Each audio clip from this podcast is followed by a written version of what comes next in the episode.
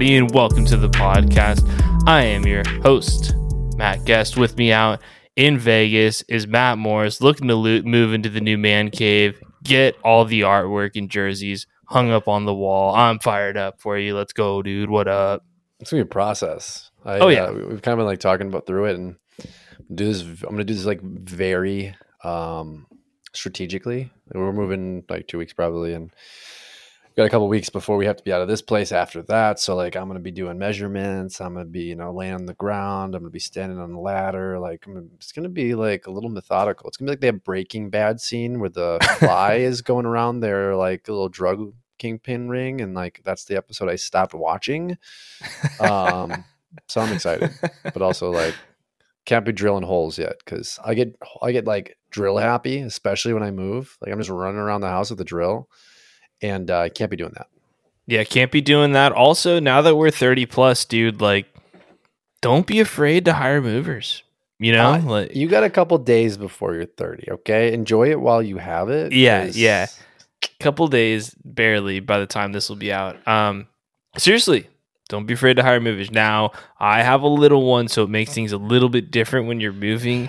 But watching those 22 year old kids haul my furniture up and down the stairs in and out of their truck was the best money I've ever spent as an adult. I'm not going to lie to you because I just I just got a couch from one of the lady's friends and rearranging it and putting it in there as like it's it's real life shit, you know, and you're like, wow, I don't want to do this anymore.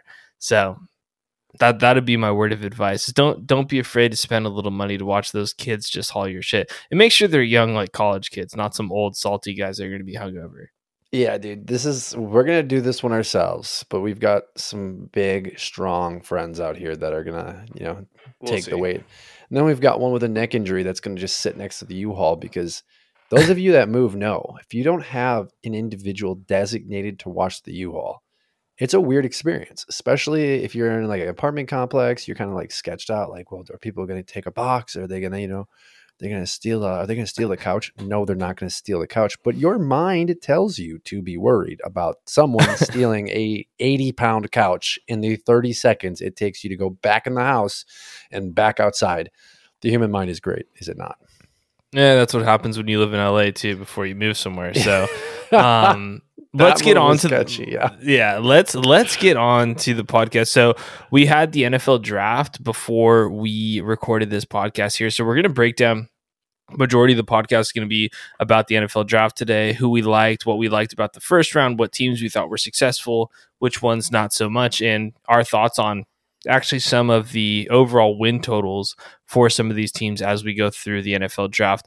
But first it has been a week since we recorded obviously last, but the Bucks were still hanging on by a thread, and that's where we got to start the podcast today. Is our Milwaukee Bucks? Um, they went out sorry, and it was, I mean, it was it was one of the worst playoff losses in my sports fandom as a Wisconsin sports fan. Now, the Packers still trumped that loss tenfold in the Aaron Rodgers era, but it is going to go up there as one of the more disappointing ends to the season.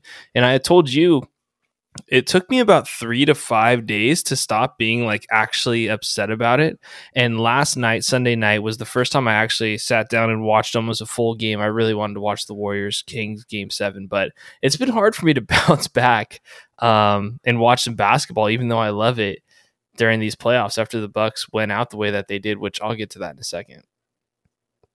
Yeah, and I I had this conversation with you a long time ago, but it just gets kind of the idea that I either choose to buy in or not buy in based off how I believe the team is structured. And I think back most recently to when the Bucks won the championship, and I didn't buy in to like even the emotional attachment to them until the finals had started because I just don't trust Wisconsin sports. Like that's the big thing is being a Wisconsin fan of our teams is I've been destroyed and heartbroken so many times that it's really hard to trust. It's a really toxic relationship, and I'm serious. Like, it, Oh, yeah. it's it's a joke, right? In national media, especially between you and I, and like how we represent ourselves as Wisconsin sports fans. But it's it's a real toxic relationship because we're in markets that have to construct uh, their professional organizations and franchises to be maintaining levels of success without ever really truly going all in. The Brewers, the Bucks, the Packers, right? Like there's always this sense of well, we've got to take the defensive tackle because we got to be thinking about the 10 year window. Well, we can't sign the big bat because we've got to be able to at least fight for the wild card. The Bucks are one of the first teams that are like, screw it, we're going to go over the luxury tax. And this is my takeaway, Matt.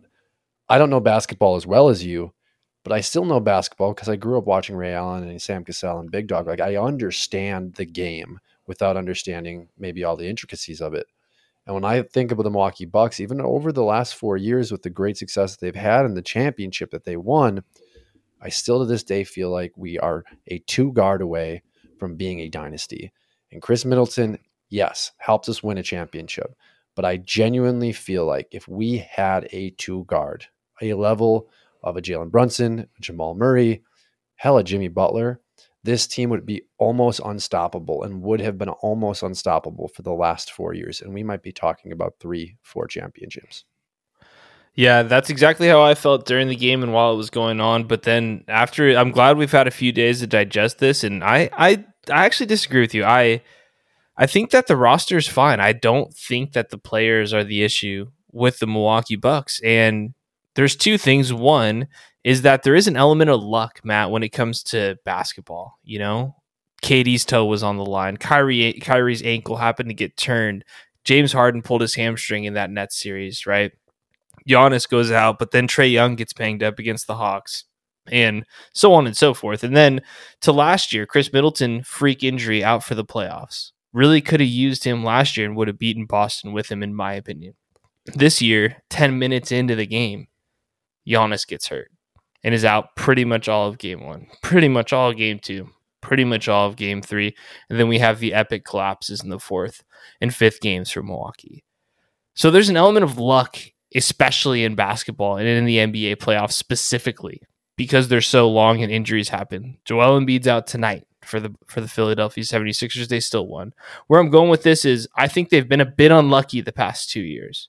Now that doesn't ultimately make up for the fact that they've lost, but the other reason I think and it's obvious and it's inexcusable to me is the coaching is blowing two 10 plus point leads in a row in the fourth quarter, is going 10 straight possessions in the fourth quarter without a timeout, while the bench for the Miami Heat cuts cuts your 16 point lead in half. It's little things like that where yes, a two guard or a guy who can make shots off the dribble would be fantastic, but if you can't have a coach go in there stop the momentum, stop the ISO ball, not preach, let's run up and down the court, not waste any shot clock, and chuck quick threes, even though that's not the right shot. I think this is on Coach Bud. I know the news of his brother passing away before game four, like, really puts a wrench in a lot of this. But from a business standpoint, we all know he was getting fired if KD doesn't step on the three point line. Let's not make the same mistake the Packers and other organizations in sports do all the time is we won with this guy, so we need to stay loyal to him. I hate calling for a job, but the way that the Bucks went out this year is inexcusable from a coaching standpoint. And I think the easy fix for Milwaukee isn't making this big splash. It's keeping the group together, but just with a new voice. And we attested to this even before they won the championship, right? And then he wins the championship. Correct. And I want you to correct me if I'm wrong, Matt. Two pieces to this. Khris had a bad season because he had the injury in the playoffs, right? Or last year, we'll just say. And he was just rusty this season. Khris played almost 30 regular season games less than. He didn't come back till about two months before the season because he had a knee injury from last postseason and then really hurt his wrist right at the beginning of the year, like a week before the first game of the season. Shooting wrist, might I add. Yep. Yep. And um, Okay, so we're going to say two years, this year, last year, right? Playoff impact of an injury from Khris. Because I, I don't think we saw the best Khris this playoffs. There's no question Correct. about that. Okay, so two years. Correct me if I'm wrong. Pre championship, we also had a postseason run where Khris was hurt, right? I no, I don't think we had one where Khris was hurt now. Okay. Take that off the no. table. What do we like to say on this show? Your best trait yeah. is right. Yeah, availability. availability is the best ability. It's my, that's the best motto in sports, and it's the truest motto in sports. Absolutely. And, and um, this isn't like my take on the two guards, not saying that Khris isn't a great player, that Khris didn't help win a championship. I'm Right. sorry. I'm going to relate this to the most recent injury in sports of magnitude, Jacob DeGrom. I'm not going to feel bad for the Texas Rangers if they get to the ALDS, ALCS, and boom. Oh, well, we would have won if, you know, Jacob didn't get hurt. Well, we're getting to a point with Khris where I can't trust that you're going to be there when we need you to. I went into this postseason not excited because I was like, well, Khris isn't Khris. Like we're we're down to big two. What big two and a third with you know Brook Lopez. And the second piece to this, Matt, is Trae Young's comments about Quin Snyder in Atlanta. And Quin Snyder has been a phenomenal coach. I met him almost 11 years ago when I was like 19 bartending in Milwaukee. Um, great guy, by the way. But his comments were, I, and I'm going to paraphrase his quote, which is, "I know we, th- with this coach, Quin will bring a championship to Atlanta." The confidence that Trae spoke of with Quin in that offense and the way he controls the team and everything was of a professional nature of a top tier coach. I haven't felt this or seen this in in a professional team. He's got it right.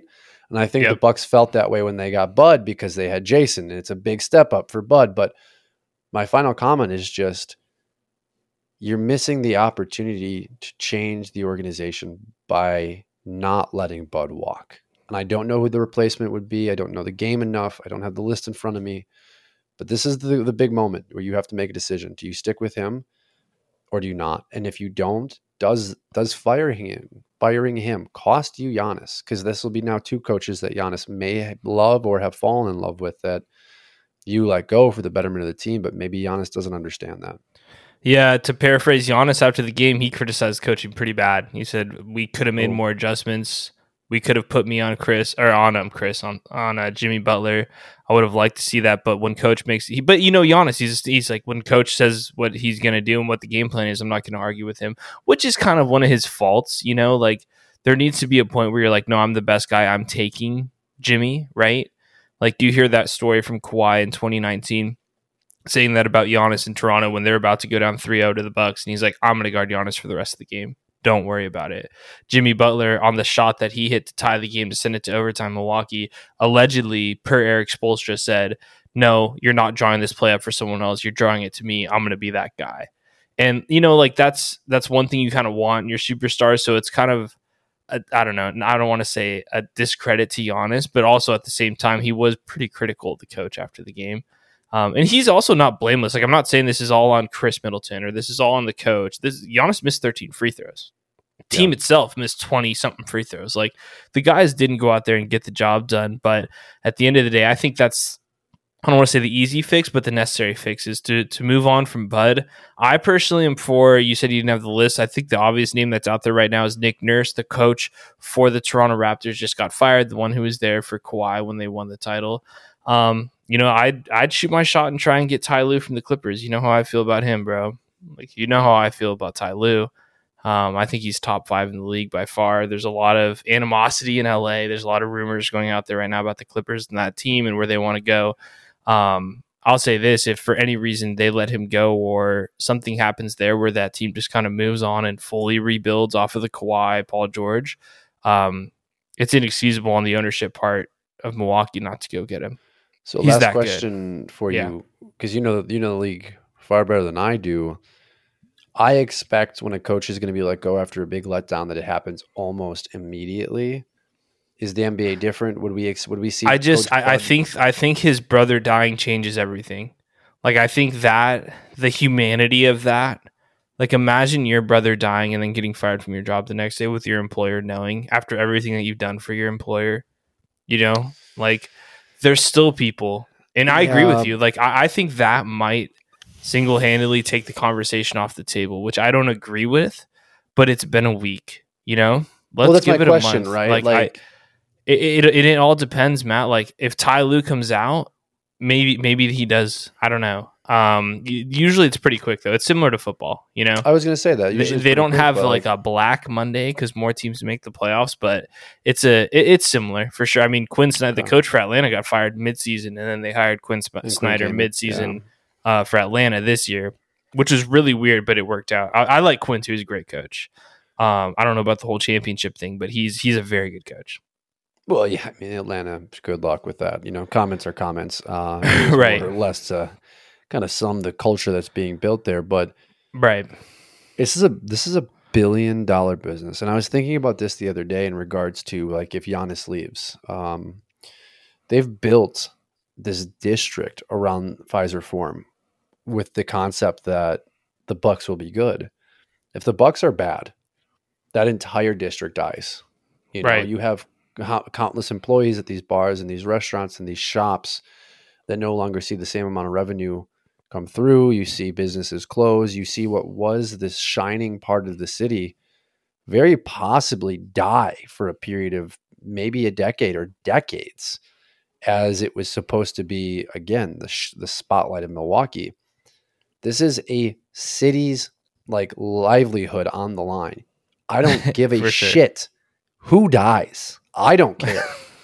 You're fired. Like you cannot think from a human morale perspective here. You can't. Like I, I, I get it. It's really unfortunate, but you're a professional. You failed. You failed last year. Like there are circumstances, and I'll give you a week, but then I'm going to have to call you into the office and sit you down, and I'm going to have to let you go. Yeah, we'll see. By the time that yeah, by the time the episode's out, it'll be a week. I, I wouldn't be surprised if they give it like two to two to four weeks. If we don't hear anything by uh June first, I'll say it, it's not happening. Um, I wanted him gone that night. Now I don't think my I don't think I'm going to change my mind on that. We'll have plenty of off season to break Yeah. that shit down. We'll have plenty of There's off a lot, season to break it down. And Um, uh, last bummer, thing, man. I mean, Yeah, best hockey team of all time, right? Record Exactly. wise, they Yeah, got bounced I mean- too. Hey, luck, luck is real. You, you're not wrong. Luck is luck is absolutely real, and the Bucks have been unlucky and really, really, really, really lucky. Like, They got lucky that one. year. I mean, you can go ways. back. You can go back to every single, especially in the NBA, yeah, every title over the past twenty years. Something injury wise has happened. Whether it's Steve Nash getting hip checked into the scorers table, Kawhi Leonard getting undercut by Zaza Pachulia. Um, the list goes on. KD's toe, Kyrie's ankle, like it, Matt Del Kyrie t- fucking breaking his kneecap again one of the finals. Like Durant's Kevin Love getting his Clay's arm getting shot at. ACL, Yeah, dude, the, the list it's every year, man. So no. which would be actually maybe we can we can chalk this up. I'll do this for ourselves here. Like maybe we can make a list just for NBA, like biggest injuries, biggest what ifs, or I know Bill Simmons does that, which is cool. But let's get to football. Um, I guess next year, Giannis. Fuck me, fuck us, huh? There's always next year. Oh, last thing to your point is never trusting them. I did tweet this. This is a quote from my father about Wisconsin sports teams. It is, in quotes, they'll always let you down, comma, son. Should we tattoo that in like really small lettering on Austin's like wrist right now and just like Trying hard to not be that guy. You know I am. he'll learn on The apple own. didn't the apple didn't fall far from the tree from No, my not. dad to me. Sorry, sorry, son. All right, let's get football. Okay, so pretty fun draft. I feel like oh, every year it's like, oh yeah, there's gonna be so many trades and this stuff's gonna happen. Last year's draft was a lot of trades. The Hollywood Brown, AJ Brown stuff was pretty cool. Uh, a couple teams trading up. This year it was a bit anticlimactic, but it was also what we thought the whole time. Matt is this class was okay. There wasn't it wasn't as sexy as classes in the past. So um, what we're gonna do, we're just gonna kind of go through the first round and talk about the teams as they come up as well. Don't necessarily have like a structure for divisions or anything. So we're just gonna go through one through thirty-two or thirty-one, whatever, and talk about the teams that drafted them. So let's start with Carolina. Bryce Young, number one overall. They mortgaged their future for Bryce Young. Obviously, you and I were both on board with him getting drafted number one. How did you feel about their draft overall? So they got him. They took Jonathan Mingo out of Ole Miss, the wide receiver, a linebacker from Oregon in the third, uh, a guard in the fourth, and then a safety in the fifth. But that that combo, Young and Mingo, I thought that was a pretty nice, um, pretty nice draft for them. Yeah, and I'll just say this out front, you know, where this is going to um, pertain to almost anything we talk about here, at least from my perspective. I'm really only comfortable with the first and second round guys because we, I didn't go deep into the draft series this year. Yeah, we didn't go deep into sure. it. You know, like we were so deep the last few years. I was getting fired up about third, fourth, and fifth round guys because I had watched the film and you know this and that, and I just didn't do that this year. Um, and Mingo was a guy that I was able to find uh, information on through Twitter a couple of weeks before the draft, and there was a profile that I, I think I had texted you or sent you about uh, his his overall grades. This you know this account had decided to you know put a bunch of numbers together through the combine, through production, and give everybody a grade. And they had like dated it back like 10, 15 years, and his grades were absolutely off the charts. I mean, he was like fourth or fifth best wide receiver in the last 15 years. Now, again, this is just one account and it's one person's view and this and that, but I loved the Mingo pick. And I felt like after losing Moore in the trade to the Bears, they had to go out and get a guy that could amplify and give Bryce a chance. Like, and that's Mingo in my opinion. So I really feel strongly that they at least have a weapon for him. And I think as the next few years move forward, they could hopefully sign some guys because they did give up such a strong draft capital to have the appeal, uh, option to draft him. Um, but overall, I'm never a really big believer in trading up in the draft. I don't think it has worked very well for very many teams. Now, that opinion may change as we talk about our next team. Yeah, for sure. Um, I agree with you. Go get a guy that he can be a rookie with, come up in the draft with. Hopefully, you have even a similar success to an Andy Dalton and AJ Green, right? Like eh, those guys got drafted the same year, formed a really good chemistry, had the best, you know, time in their careers together, playing together. Um, they did give up a lot, just like the second team. The Houston Texans went 2 3. CJ Stroud and Will Anderson. Apparently, the GM really wanted, or sorry, the owner really wanted CJ Stroud, and the head coach wanted Will Anderson. So the owner said, "Fuck it, we'll get them both."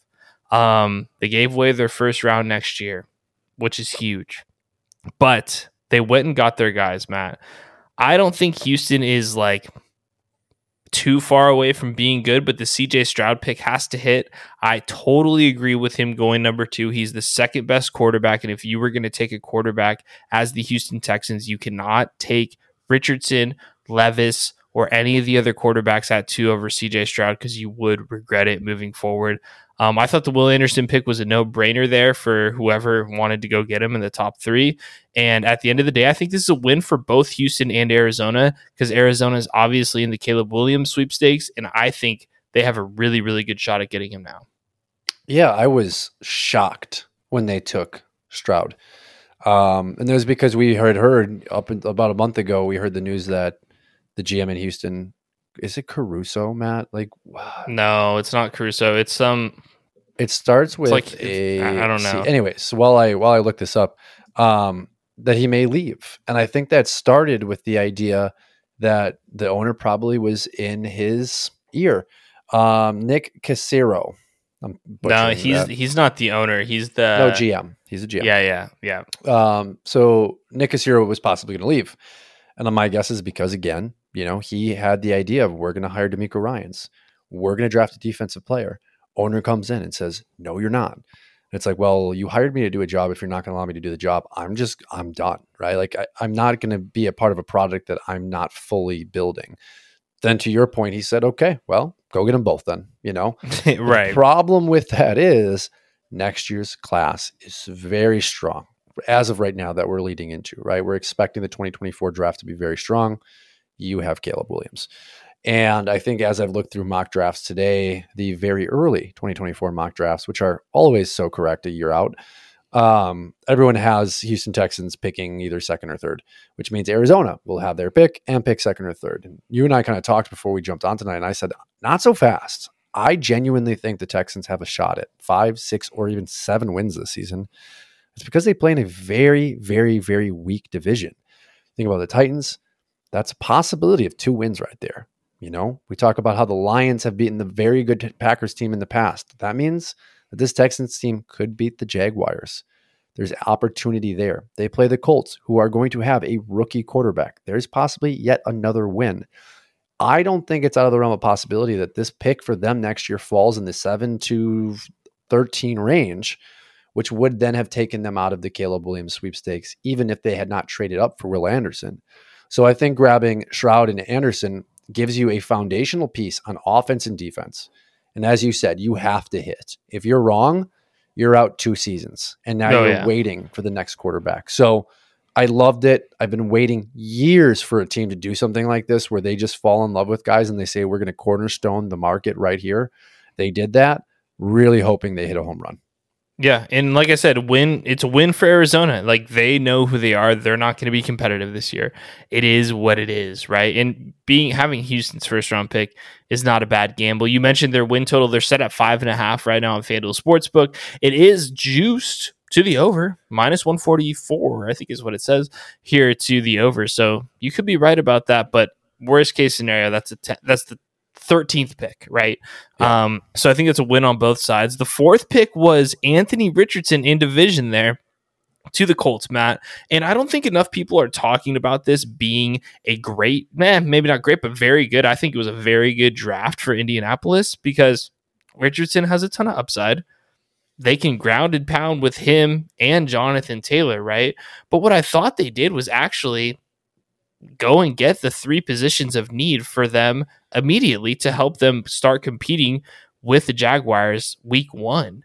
Um, they went out and got Anthony Richardson. Uh, I didn't know much about this kid Brents from Kansas State, but they got a corner, second round, 13th pick. And then they went and picked Josh Downs out of North Carolina, who's a f- fantastic wide receiver. Drake Maye is going to be a top two quarterback in next year's draft, which is kind of funny that they would say that Downs is going from a worse quarterback from college to the pros, probably. But with that being said, Downs is a big reason Maye was good too. So I actually thought Indianapolis, at least with their top three picks, did a really, really good job at addressing immediate needs. And I'm proud of them for not taking Will Levis, right? And blowing all that smoke. And I'm not trying to dump on Levis. I do, we both kind of feel bad for him, even though we were talking smack at him since last college football season. But um, I'm happy they went with Richardson, went with way more upside and a guy that can be coached into more accuracy rather than someone who is kind of trending as a bust in Will Levis. Well, I think the biggest thing I like about this is you can bust on this pick. They didn't trade For up. sure. They have their future picks. If you're completely wrong and he's just not the guy, you're probably going to be bad. Let's be honest. Yep. You go into a quarterback class next year. You talked about North Carolina's quarterback. You have Caleb Williams. You Ooh. have at least one more name on here that I haven't dug into yet. It's Drake Maye. Yeah. There you go. Drake Maye. Um, there's opportunity. So I love it. You can be wrong. This team has a bigger window because of Jonathan Taylor's age, because of Quinn Nelson's age. Like you've got time to be wrong.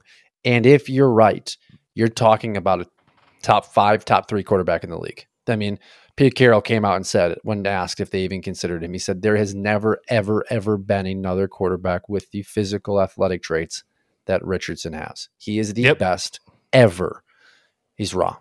Like it was that simple. Like, yeah, we're talking about Cam Newton. Like he might, Vick. he might only, yeah, he might only complete fifty two percent of his passes, but he may do something on the football field that we've the be LeBron James out there. Yeah. Like we don't know. Yeah. yeah. And um, yeah, I loved it. Absolutely loved that pick. And really rooting for him. And I'm excited because he's got Jonathan Taylor. He's got an unbelievable pair of guards in center. And, you know, you talked about Downs. Pittman's at least experienced enough on an expiring deal that, like, he's going to be they, good. Do they click? You know, it's going to be exciting. Yeah, for sure. And you mentioned Pete Carroll because they had the next pick. Seattle, I mean, they're the darlings of the draft, right? I mean, they reached up and got your guy. You called him your number one guy, uh, Devon Witherspoon. Illinois. There he goes, right? Number one, uh, for number one, first cornerback off the board, and I mean, just their overall draft, and then they get Njigba at twenty. As we sat there and cried, well, I sat there and cried as a Green Bay fan for passing over him.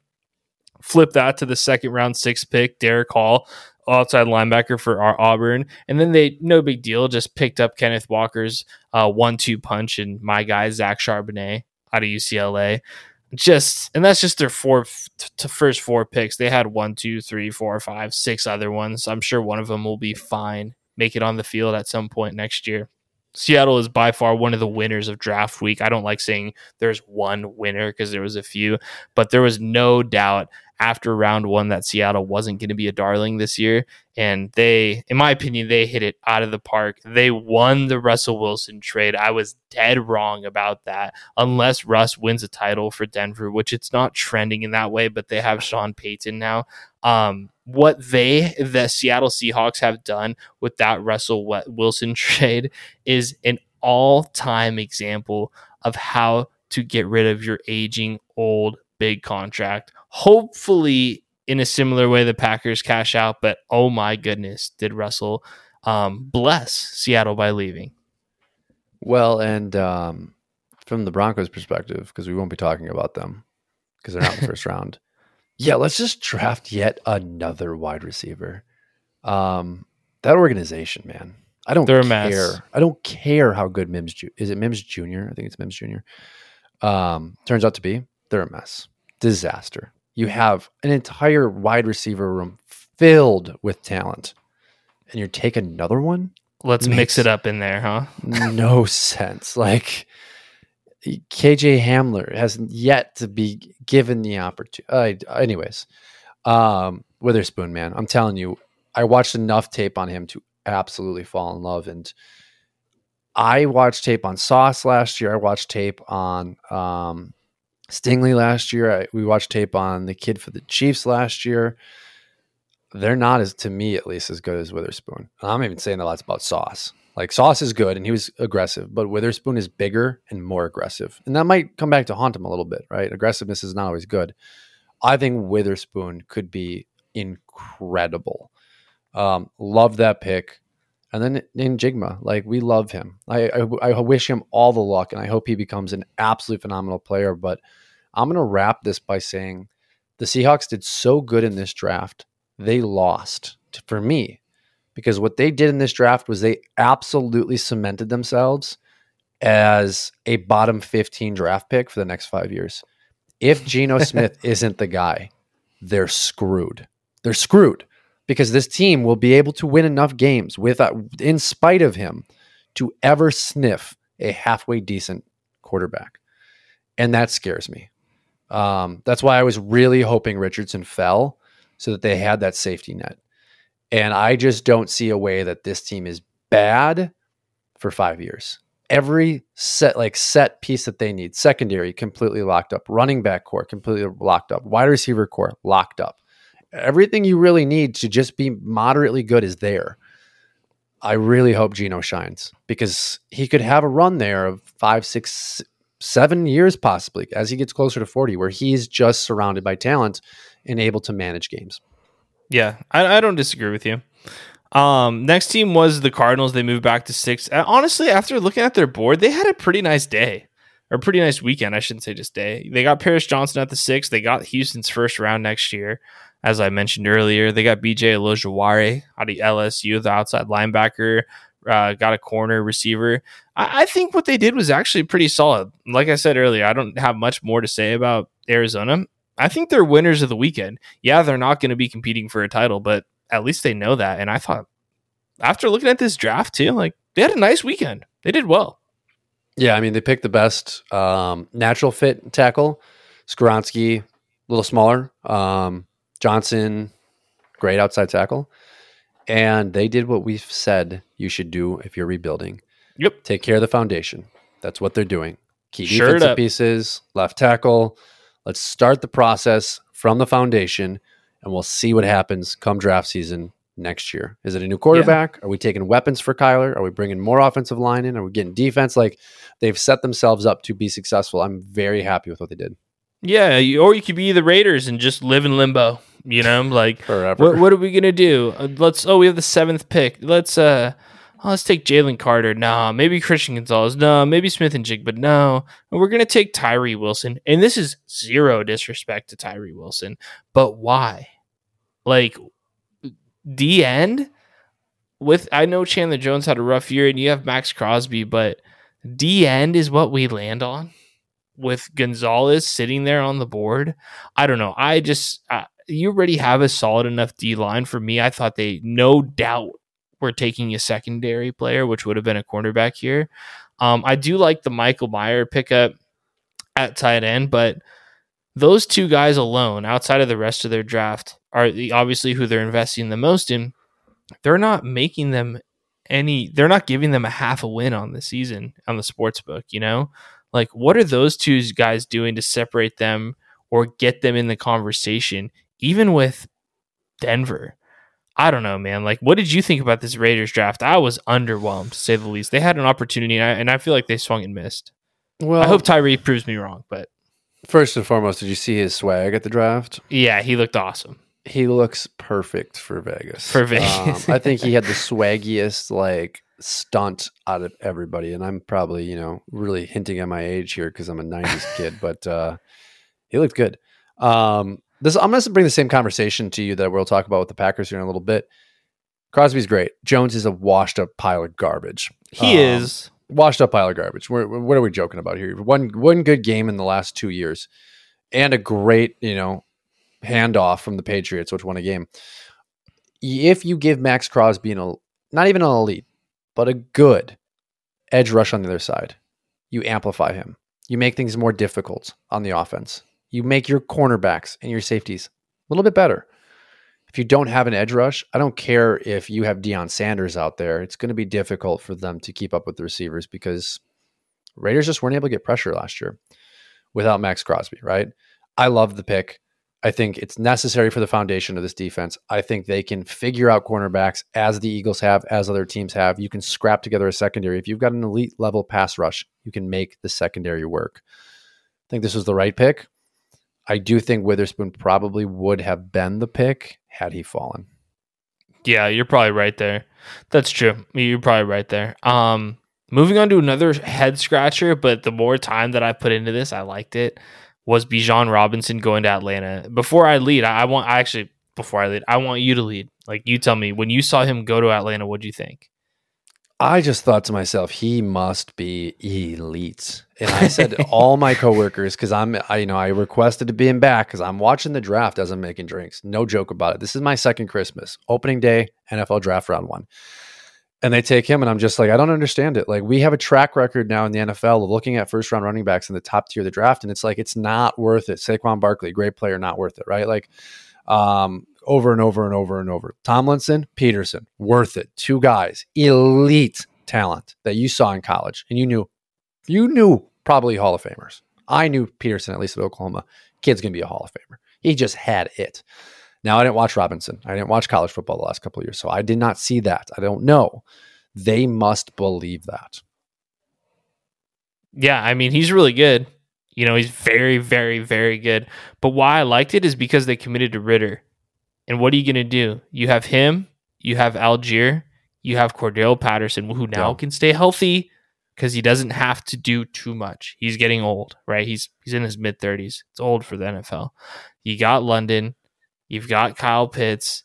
They've got a squad, you know, Yeah. like they have what it takes to play around a young quarterback.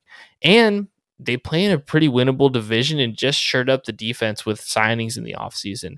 Um, I loved it. They're going to give Ridder every opportunity to go out there and prove that he's a good player.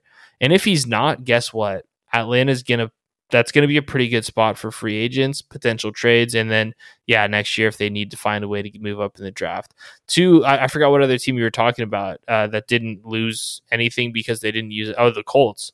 They also didn't really Yeah. trade up or lose any draft capital moving forward, which I think is great. And shit, if they hit on a third, fourth round quarterback, whatever Ridder ended up being, that's a win. But dude, Matt Bijan is- Robinson is he's f- unbelievable. Matt, is Cincinnati and Kentucky in the same college division?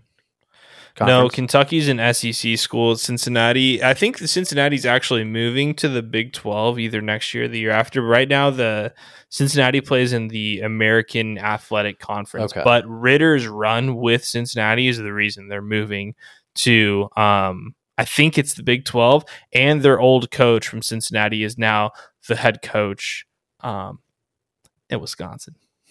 yes, yes, yes, yes, yes. I and was he's just bringing all those guys in.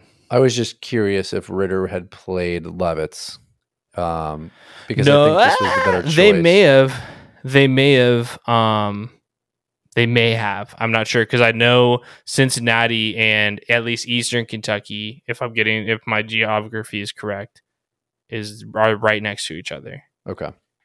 Yes. Um, good question.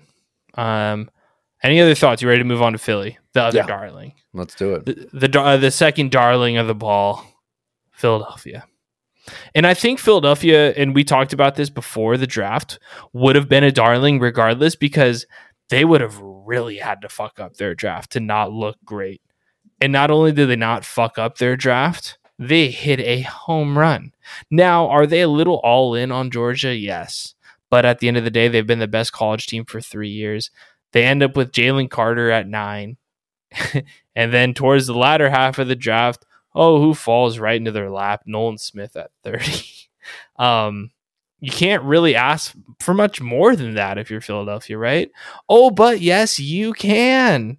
They not only do all of that, by the way, they were in the freaking Super Bowl last year, um, but they end up trading for DeAndre Swift and they still get Ringo. Uh, what was that, the fourth? Fourth. round like if i did have to like put money on who won it was probably them what do you think Oh yeah, most definitely. And it was because I had concerns about Carter, just like everyone else did. Only because everyone else did, right? All you hear is what everyone's buzzing about, and when you start seeing him fall, you start realizing that buzz is real, as opposed to the Will Levis possibly going first overall. Vegas is changing the sports books odds for Will Levis to possibly go number one. He didn't even get taken in the first round. What incredible smoke show we saw! but Carter was real, right? There was Yeah. obvious concern there, and we have it from you know the criminal evidence that was unfortunate with that nature. But my big takeaway was Jordan Davis pairs up with Carter. If there is anywhere Carter is going to be successful, it is next to his college teammate Jordan Davis. Jordan Davis successful because of Carter. Carter successful because of Davis. Packers have Wyatt. Why was Wyatt successful? Because of these two. You now build the foundation for an incredibly challenging defensive line, a team that will make things very difficult for the rush and force you into the pass against a very good secondary. This is an absolute home run. Nolan Smith, you know, complete wild card in the pass rush game. They will develop him into a, a very, very good I 9 technique pass rusher. I'm excited.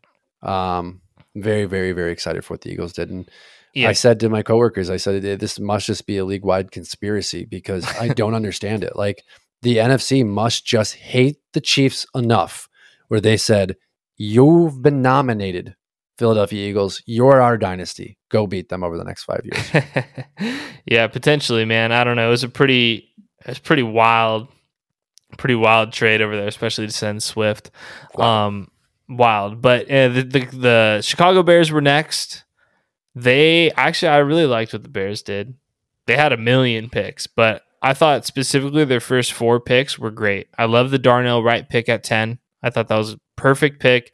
Don't get crazy right don't draft because you want to draft for what you need uh, Darnell Wright has he was the SEC lineman of the year. He's he's legit. He's going to be a great player. And then they went three defenders right back to back to back. Unfortunately for them, they traded for Chase Claypool, or else they could have had Joey Porter Jr., which would have gave me an A plus plus plus plus plus for them. But instead, the Steelers had a super fun draft, which we'll get to them here shortly.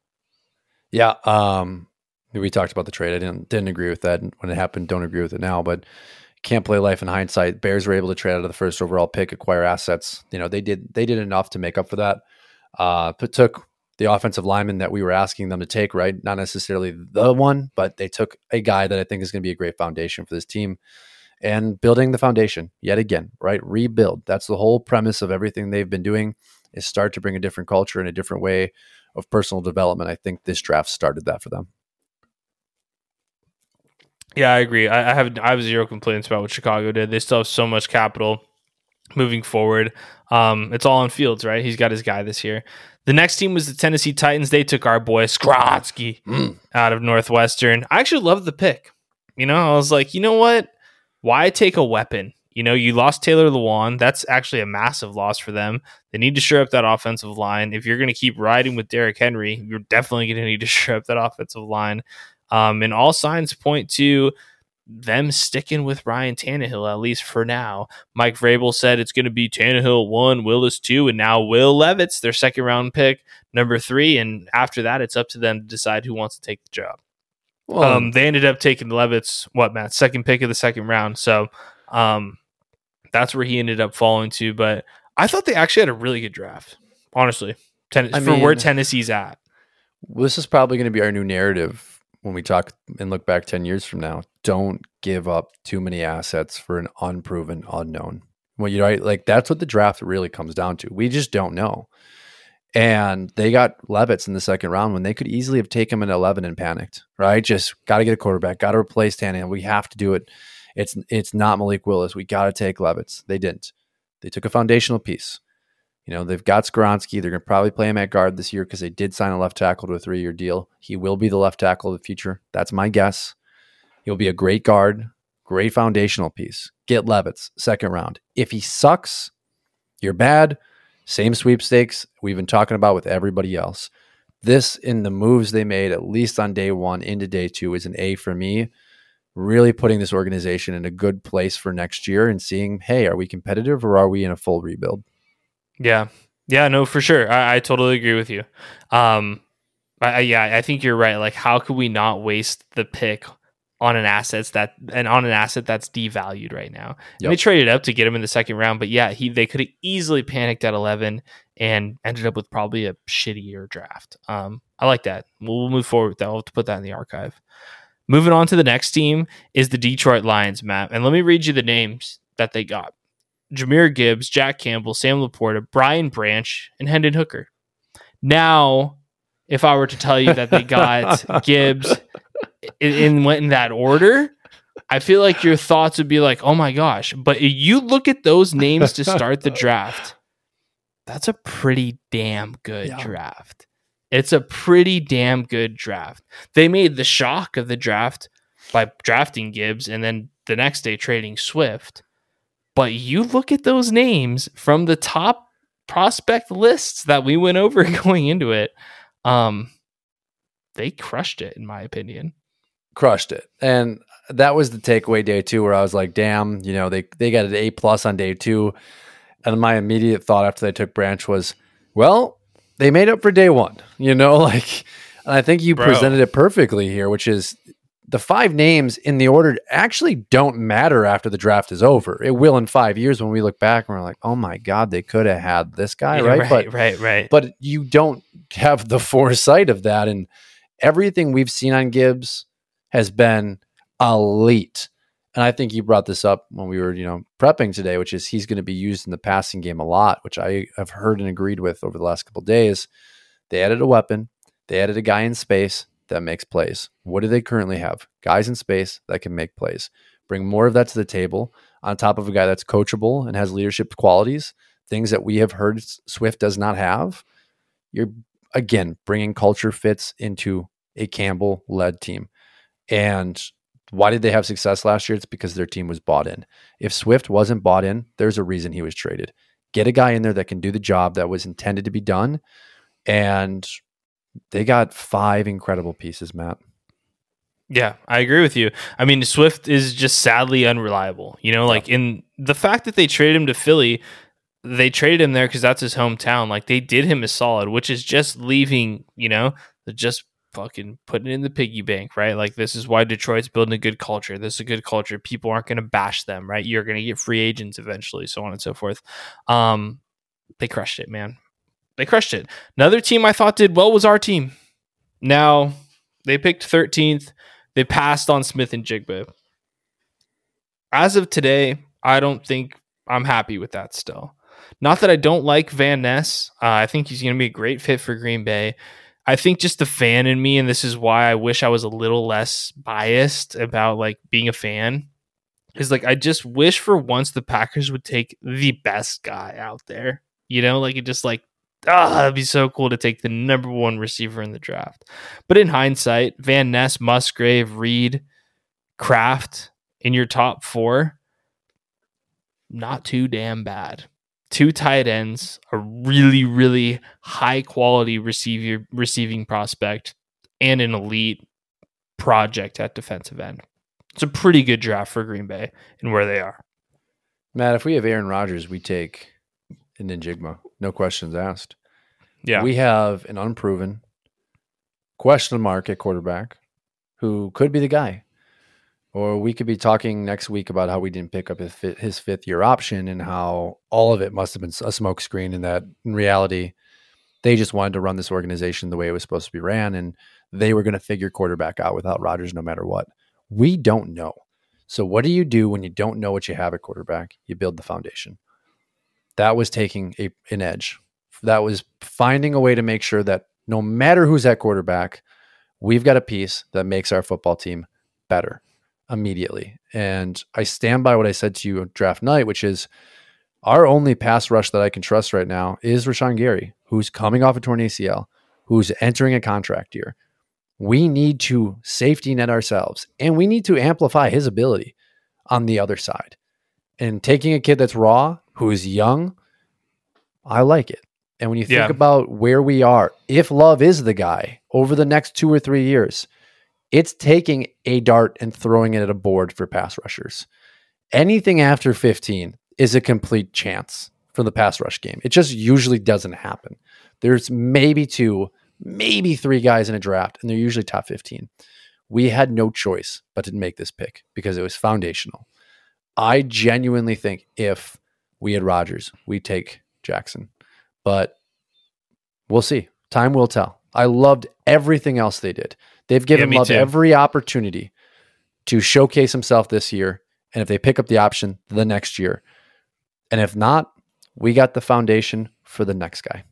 Yeah, for sure. And I mean, I think we're finally going to see Matt LaFleur slash Kyle Shanahan's offense, right? Two receiving and blocking tight ends, two tall, big receivers on the outside with a smaller, gadgety, fast receiver on the inside that they just drafted with Reed. Um, I, I think we're really going to see a team that features Aaron Jones and AJ Dillon, right? Matt, I got to ask Love you this. works off that. Yeah, go for it. All right. So th- and we're fucking taking forever to do this. So I'm sorry, but it's draft and it's going to happen that way. My question for you you get to choose between Jaxon Smith-Njigba. And who do we take? Who's the, remind me again who the, what the, Jordan, uh, Jayden- Jayden, Jayden Jayden Reed. Reed. Okay. Yeah. You either have Njigba or Reed, or you have mm, mm, mm, our edge or Drew Sanders. Which pairing would you rather have? Would you rather have Smith and Sanders, or would you rather have Reed and Ness? Yeah, see, that's the thing. I don't know. Like all all the uh, yeah, I mean that that's the problem. Like We, I mean, I, I don't know anything I- about this guy, but uh, yeah, my point neither is do like, I. Like I, I get what you're saying though, you know, is like yes, we know Njigba Keenan he's a White, I guess. Yeah, what regardless, like I, I get what you're saying, like, but we know Njigba's a lock, right? Yeah. I think that's the difference. Is Yeah. out of every guy in the in in our in our explanation, our example here, the only lock is Njigba. Like he's gonna be good. He's gonna be a Pro Bowler potentially, like for sure, no doubt about it. Van Ness, we'll see. Jayden Reed, we'll see. But when you start thinking about it objectively, Van Ness and Jayden Reed are the perfect fit for the Packers. Yeah. I want Jaxon Smith-Njigba because I'm a fan. Because it would be fucking awesome to have him. You know, I do too. I do too, but I don't think I, Matt. I sent you the video you make you make brother, the like, point. Yeah. I love, I love him. And like, if you haven't seen the videos as a listener, his brother gave him one of those bullshit pre-draft or post-draft like recorded interviews, and his brother plays Love for the you. Pittsburgh Pirates, and it's it's It great. It's beautiful. And you just see the kind of character from Jaxon as the emotional reaction happens. You can see how good of a person he is based off what his brother is saying and the reaction. And you're just, you want him on your team that much more. But back to Coach Bud, this is a business. And that's how I now view sports. It sucks though as a fan. I know. Yeah, that's all. Like I just wanted, I just wanted him, you know, which is a bad reason for why they fucked up. Like honestly, like that's why, like I didn't think they had a bad draft. Like as a fan, like you can emotionally feel that, but that's not necessarily right. Anyways, let's move to the next team. I thought this, this is the, this is my favorite team. No one's talking about is the Steelers. Yeah. I thought they fucking killed it. I thought they were awesome. I loved their their first four picks, home runs for the Steelers. Broderick Jones, tackle out of Georgia. Yup. Joey Porter Jr., my favorite corner, probably number two or three realistically in the draft. Yep. Uh, I can't say this guy's name. First name, uh, Keeanu Benton. Baller Wisconsin D tackle, and then they just slip onto Darnell Washington, like who couldn't be a better fit for Pittsburgh specifically, because now he doesn't even need to worry about being the guy at tight end because they have um they already have their boy over there, Freiermuth, and he can just be a Marcedes Lewis type of blocking, receiving tight end. Just a home run first four pick in the first four picks in the drafts helped out. The defense helped out. The offense didn't give up. Matt your favorite thing? A ton of draft capital. I loved everything pittsburgh did here. Loved it. Dude talk about foundational. This should be in the textbook. Page one 2023 pittsburgh steelers foundational draft. They oh, nailed oh, yeah. it dude. Nailed it right? Took the tackle took the corner right? Took the took the d tackle and then you fall into a potential generational athlete at tight end who you can develop behind Freiermuth to A plus. Yeah. Absolutely. Great draft. And listen, there's luck in everything. They got lucky. They got very, very lucky. Porter fell, right? We're going to talk about this team here in a little bit. The Commanders, they didn't take Porter because they're absolute morons. So there's there's luck involved. There's a lot of luck involved, yeah. Um, next team on the board was the Jets.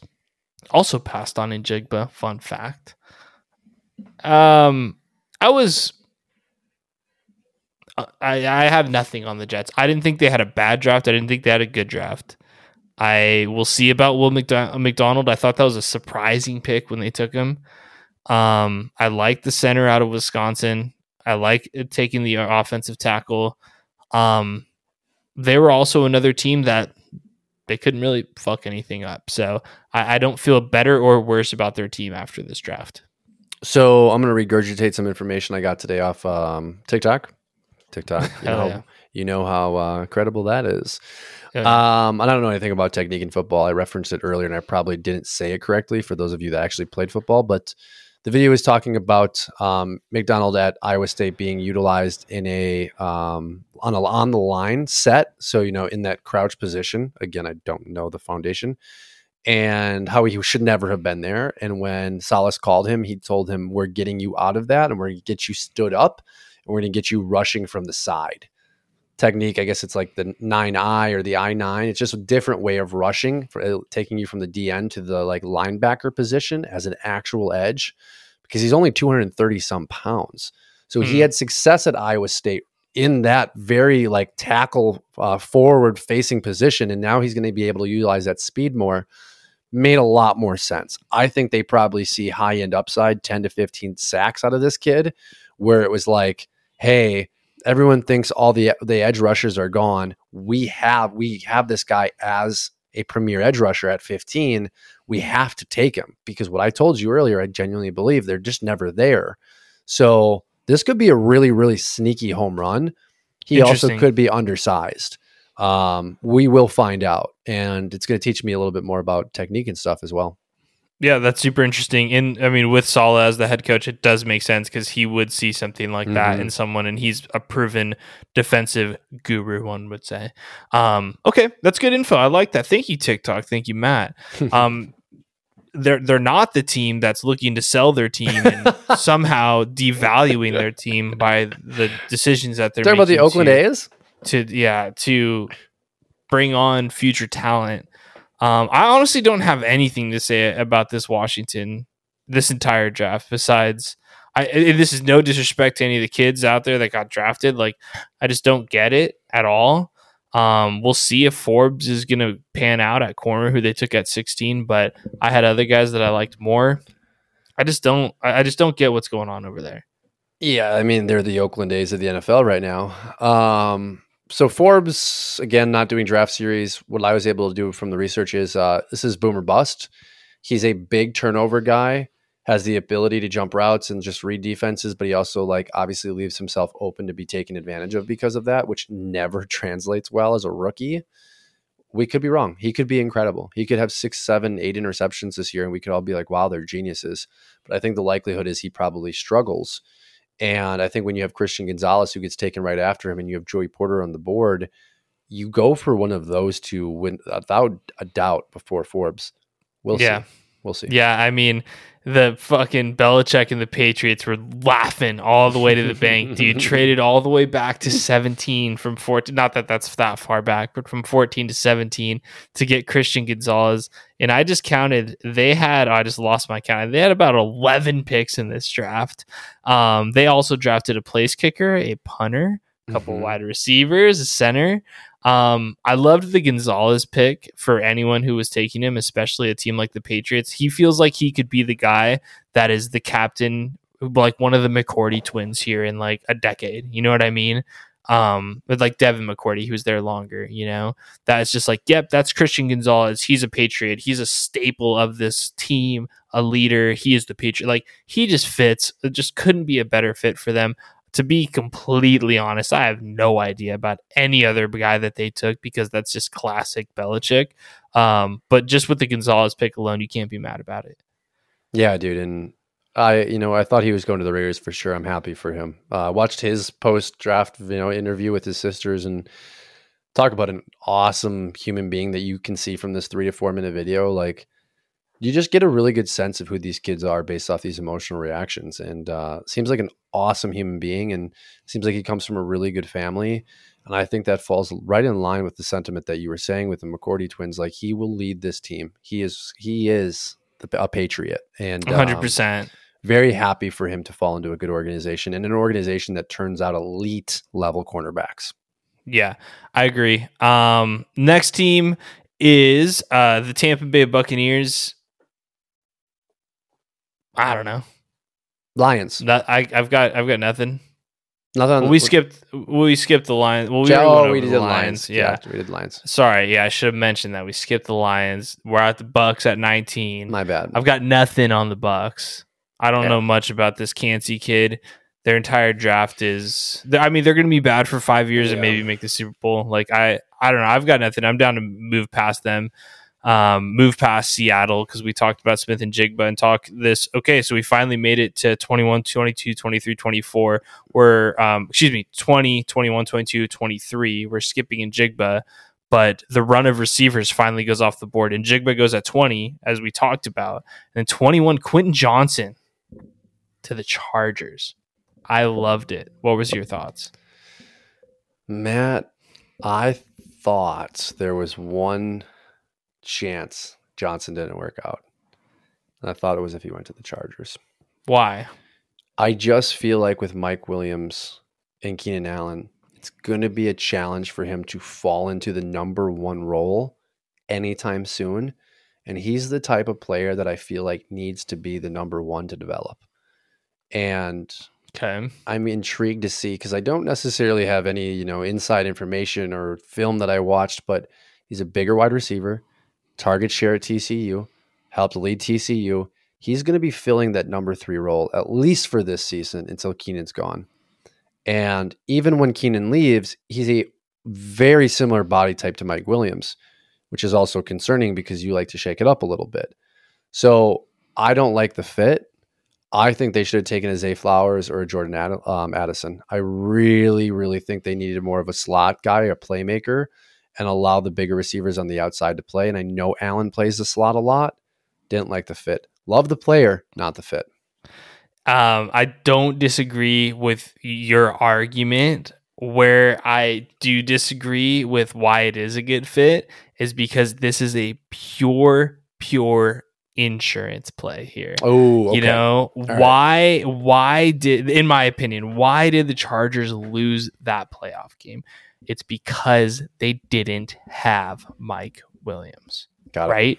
Allen's out there catching everything. And yes, they blew the lead, but that offense failed in the second half to get first downs and score more points, right? You can't say, oh, they need defense. They blew a lead. The defense had four fucking interceptions in the first half, okay? Like, this is a team thing. This was a full blown insurance play. And you said it. Allen's going to move to the slot and he's going to be on the outside with Williams. They're going to be interchangeable pieces. I think more weapons for a kid like Herbert now is perfect. And Allen will be done. Williams will be done. He'll be coming into his own. At the same time, they draft the kid out of USC, Tui Piloto. I definitely said that wrong. I try my best though. Sorry, buddy. Um, insurance for Bosa, for Mac. This is an insurance top of draft for the Chargers. And I actually loved it because what happens every effing year to the Chargers, right, man? Injuries. They get bugged by injuries, bro. And they even took the other kid from TCU at wide receiver, Derius Davis, who's another big body receiver.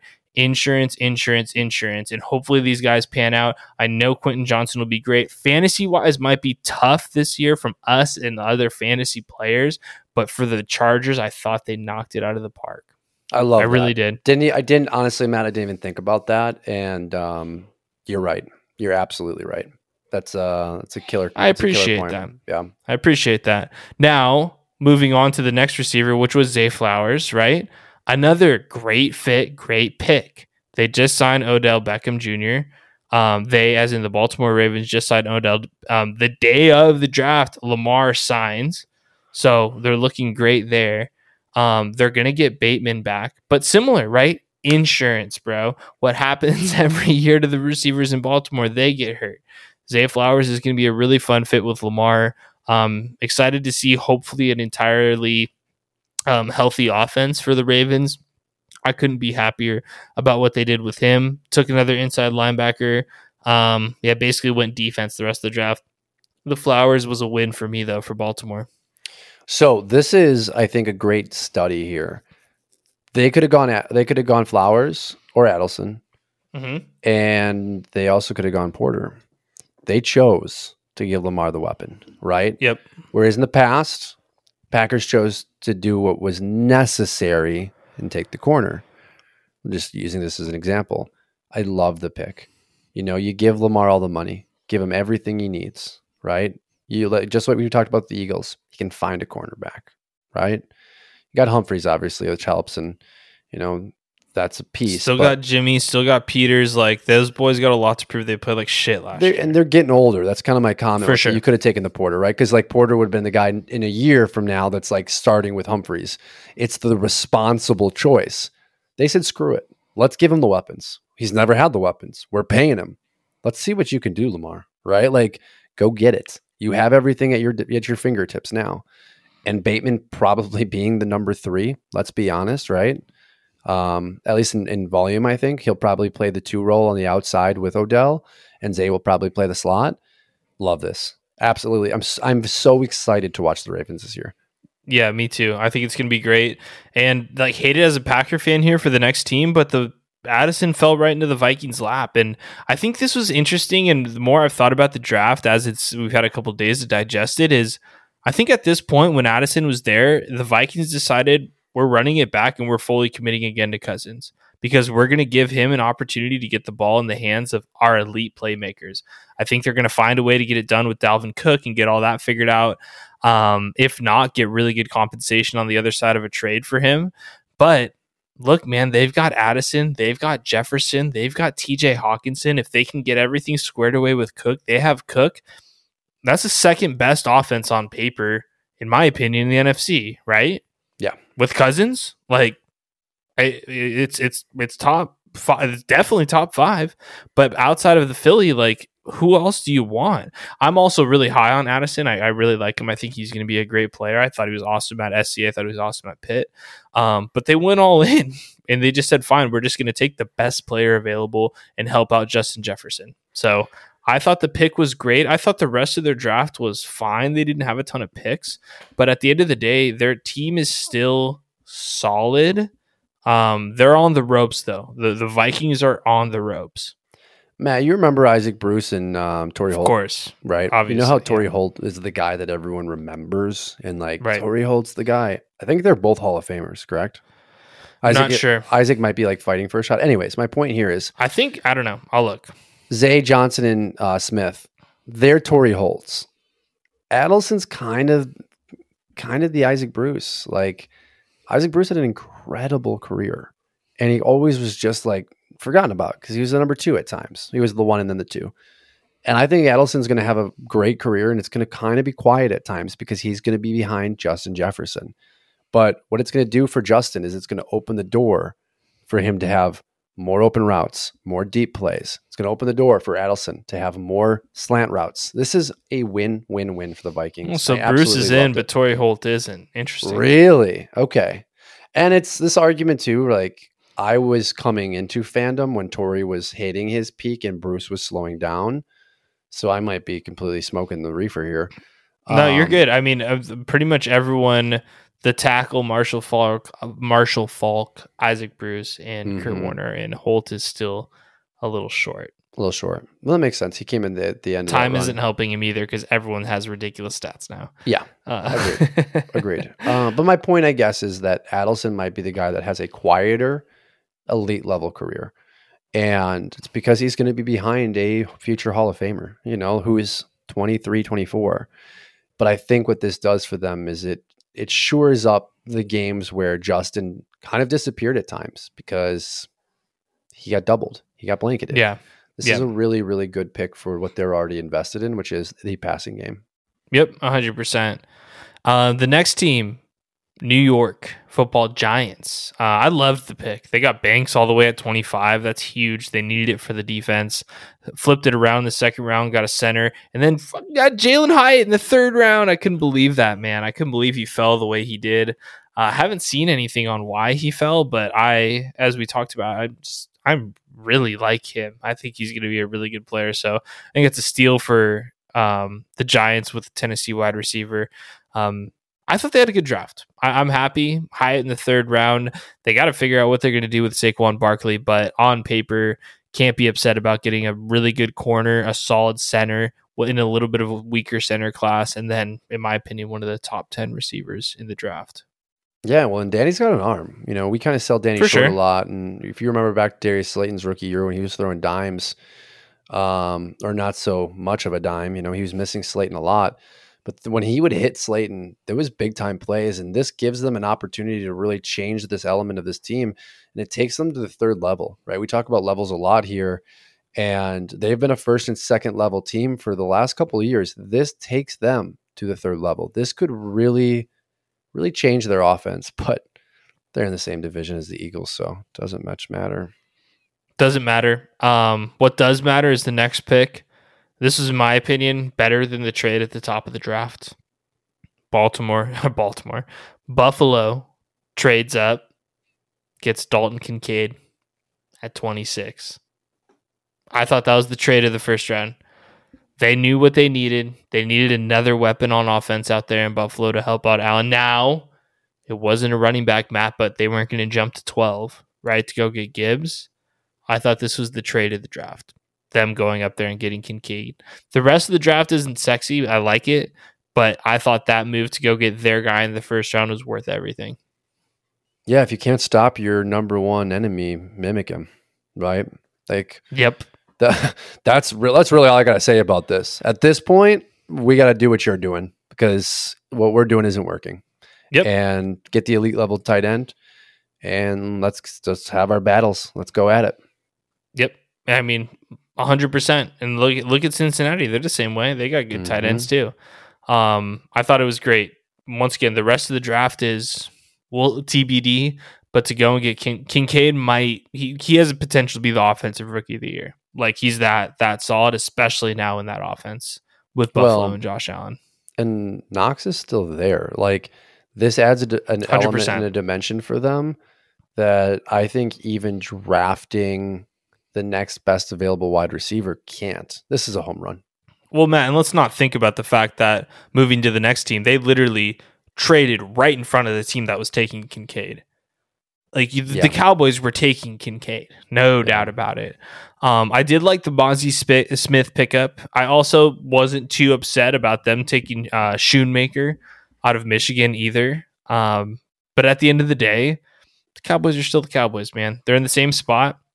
The best pick in the best video of the draft was Deuce Vaughn's dad calling him. Matt, I will let you know right now, Deuce Vaughn will be a waiver wire pickup at some point this year. He is absolutely electric. The only problem is I think he's shorter than Darren Sproles, but he's a very, very good running back. The frame is just not NFL size, but he can catch the ball. He's going to be the perfect offset for um, Tony Pollard this year. But overall, I, I'd give them an average. I, I- my feeling is average about the Cowboys after this.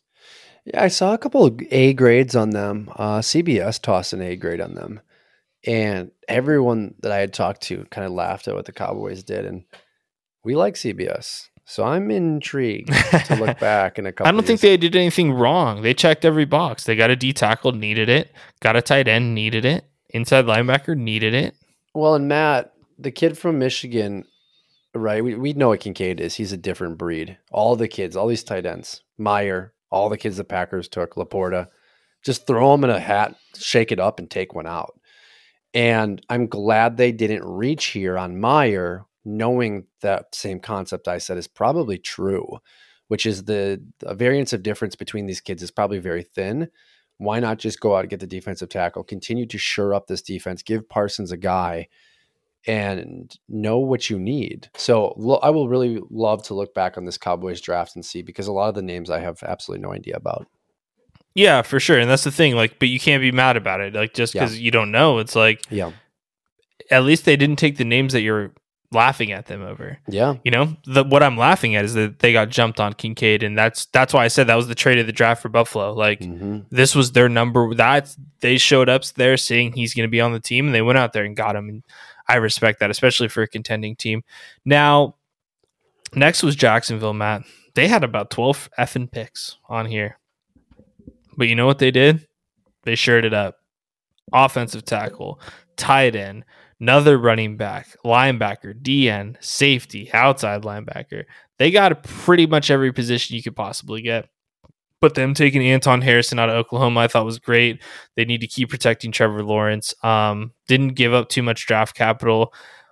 Similar sentiment. Don't know a ton of these guys here on the latter half of the draft, but I, I'm overall I'm happy with what they did. Well, they lose Taylor to the Chiefs, right? Right tackle's gone. Um, sure up the foundation. Big piece of this episode tonight. And they bring in competition. And I think with a young emerging team, it's very important to not allow the current players in their current roles to just feel like, hey, we've made it. This is us. This is our team. Constant competition. I think Doug Pederson, you know, knows the league enough now to understand that like we can't get complacent. This we have to continue this trajectory and we have to continue to compete every day. And it starts in practice. It starts in camp. That's what they're doing. Spreading out the picks, bringing in competition. Absolutely loved what they did. Yeah, me too. Um, also loved Cincy, man. God, I wish like I'm obviously a Ravens fan, but do you know I me- I mess around with Cincy, dude. And they got Myles Murphy at 29 to put him on the opposite side of is it Erickson the the, the other end for them? The white dude who doesn't wear gloves. I think it's Erickson. Like, yeah, I can't think of his name. It's like I think it's Eric. It's it's not Hockenson, but it's no. Like, I think it's Erickson. I'm gonna go with Erickson. I'm sorry if I'm wrong, but they got him. DJ Turner out of Michigan is a solid cornerback. Jordan Battle, safety from Alabama, and then don't sleep on Chuck Jones. I was watching. I just happened to be watching the draft when they picked Charlie Jones, and I totally remember watching this kid go the fuck off on Penn State um, they had they kept having Porter run around trying to catch him, and he kept motioning off him like Cooper Kupp, like in motion and doing all this crazy stuff. He was so sick, dude. This little like six foot white guy, Chuck Jones. Um, I could see him Chuck maybe. Jones. His name's Charlie, but I'm calling him Chuck. Um, I, I've, regardless, I don't know if we'll make the roster with Tee Higgins and all these guys, but the first three picks are, are home runs to me by the Cincinnati this late in the draft. Trey Hendrickson.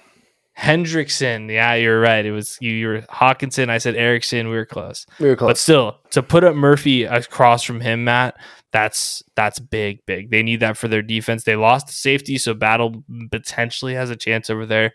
Um, and I think they either lost a corner or going to at the end of this season.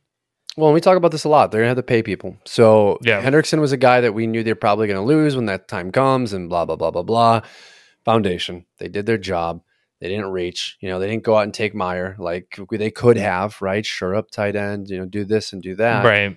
They did what they needed. Foundation. Love that. Yeah, me too. Um, New Orleans took Bresee, or sorry, I think I skipped one, but we already covered it, right? Oh no, yeah, we're gonna skip Nolan Smith next. Um, we New Orleans took Bresee, ta- uh, D tackle out of Clemson.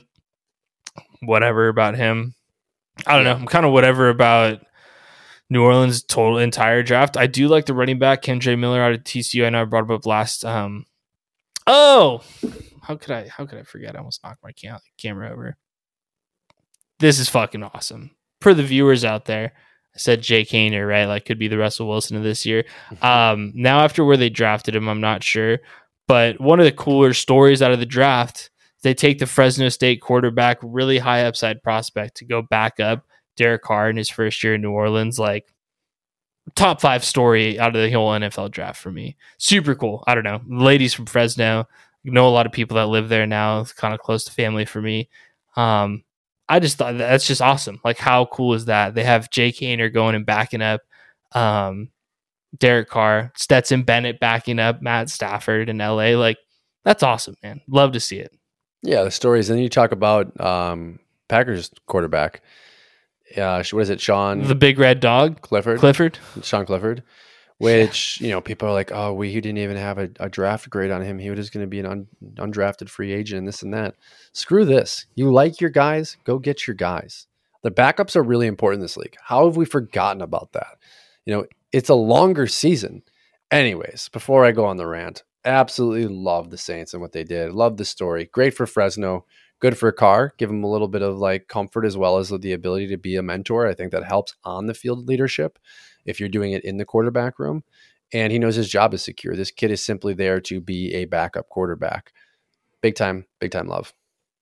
Yeah, I do want to say Clifford the Big Red Dog might have won a Rose Bowl too, one of those six years he played at Penn State, but I'll have to look. Um, that's neither here nor well, there. We're you know how track. people, you know how the scouts Yeah, are, dude. yeah, like no, they, sure. I mean, like- I didn't love him either, but you know, whatever. Well, who cares? It's a fifth round pick. I might as well just, you know, walk outside and ask someone to play football. Fifth yeah, round. I mean, I wish. Uh, let's be honest. I, I I wish it was. I wish it was Haener to Green Bay. He would have been our savior. Um, all right, let's get the last team. KC took a DN. I'm not going to try and pronounce his last name. Uh, he actually had really good draft grades, and when I was reading on him, he that actually might be a freaking steal. They're at 32, but then they got uh, Rashee Rice out of SMU wide receiver. Um, I'll, I'm going to give them an average grade. Kansas City. They didn't do anything to wow you this year. No one fell in their lap, and they're now in the revolving cycle of being great all the time. So you just kind of get what you get and can't throw a fit being good all the time. Um, yeah, I don't know. I, I'm, I don't have too many thoughts on them. Rice, uh, I got a little insight from my buddy who's in deep with fantasy football dynasties. Um, loves Rice. Comp to Hmm. Bo, uh, Dwayne Bowe. Now, if you remember Dwayne Bowe, he had you know not the best quarterback play around him, not down the field play from Sure. LSU. This kid is maybe the first number one outside wide receiver that Patrick Mahomes has had. And in like regards that, to huh? body type, right? He, he's going to play the one outside while Mahomes plays everything else inside. And I think that's something we haven't seen with a Patrick Mahomes offense yet. If you think about size, Robinson has kind of been his biggest wide receiver. And then it's been a bunch of little guys and Travis Kelce. So don't sleep on Rice. We could see some really intriguing things this season and like actually more of a traditional offense at times. You know, maybe just the scheming. Rice might play. I mean, he he's gonna have the opportunity outside of uh, Mhm. MVS. You know what I mean? Like he's gonna have a shot to get out there on the field. Tough for a rookie, especially going into an offense that's that well established. But good to know. Good to track. Maybe I'll draft him this year. Who fucking knows? Yeah, I think maybe like he might be that pickup late. where yeah, where you're like, hey, we'll see, and then all of a sudden week three, you're like, holy crap! First game he into? catches three touchdowns. You're like, Yeah. oh, I'm glad I had him on the bench. Let's go. Let's Yeah. trade him now. Trade him now. No. yeah, he's not catching another one. All right, dude. Let's wrap it up. We went long, but like you said, it's the draft. It's that time of the year. We're gonna have a lot of downtime here pretty soon. But um, we appreciate all of you guys. We'll see you next week. You can follow us on our socials at Pitcher Bet Pod, me at Matt underscore guest, Matt Morris at Matt underscore E underscore Morris on Twitter, and we'll see you guys next week. Cheers.